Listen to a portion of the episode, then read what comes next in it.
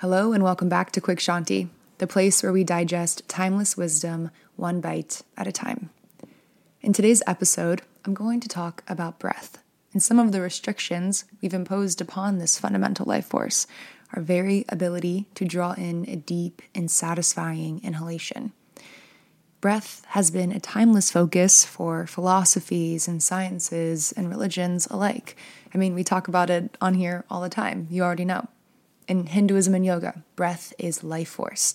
Deep breathing equals enhanced vitality. In Buddhism and common mindfulness techniques, deep breathing is your anchor to the present moment.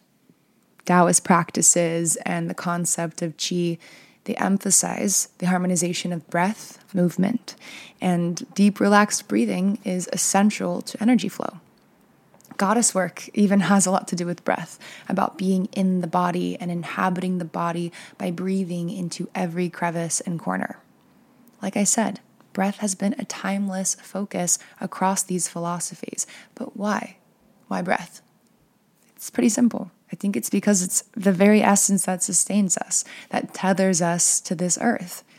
It serves as a constant reminder of our very existence, a rhythm of life that pulses within us day in and day out, moment by moment.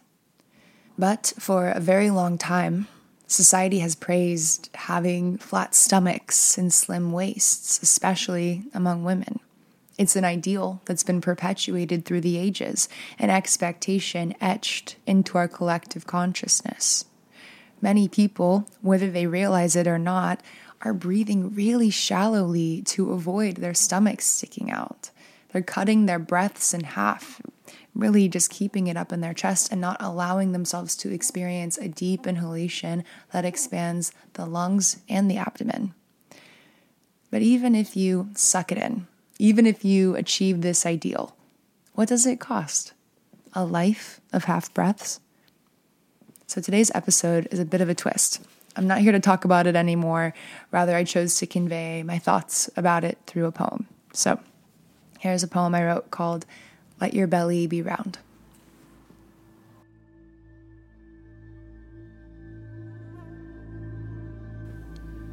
Breathe in, my sisters. Breathe deep into your depths, where your truth resides, where your essence begets. For centuries long, we wore a corseted shell, choking life's dance in a column of hell. For the fear of being whole, for the fear of being round, we cut our breath in half, our bodies tightly bound.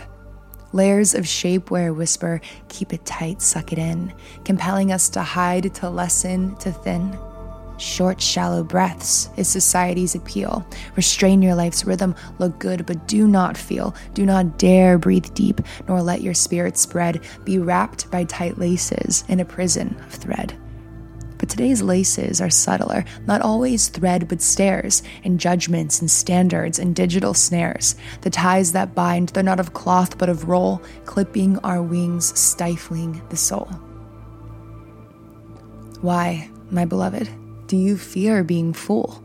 Remember the ancient women so robust and so true, immortalized in rounded forms and sculpture and art. You forget your true might dwells in being whole, not apart. So breathe deep, deep, deep into the depths of your core. Drop the corset, let it hit the floor. Release the unseen grip that strangles your trunk, and when the wind touches your womb, may you feel unstuck. Don't cheapen your breath.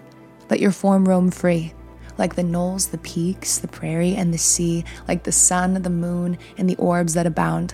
Let your belly rise with each breath. Let it swell and be round. Breathe in, my sisters. Breathe deep into your depths, where your truth resides, where your essence begets.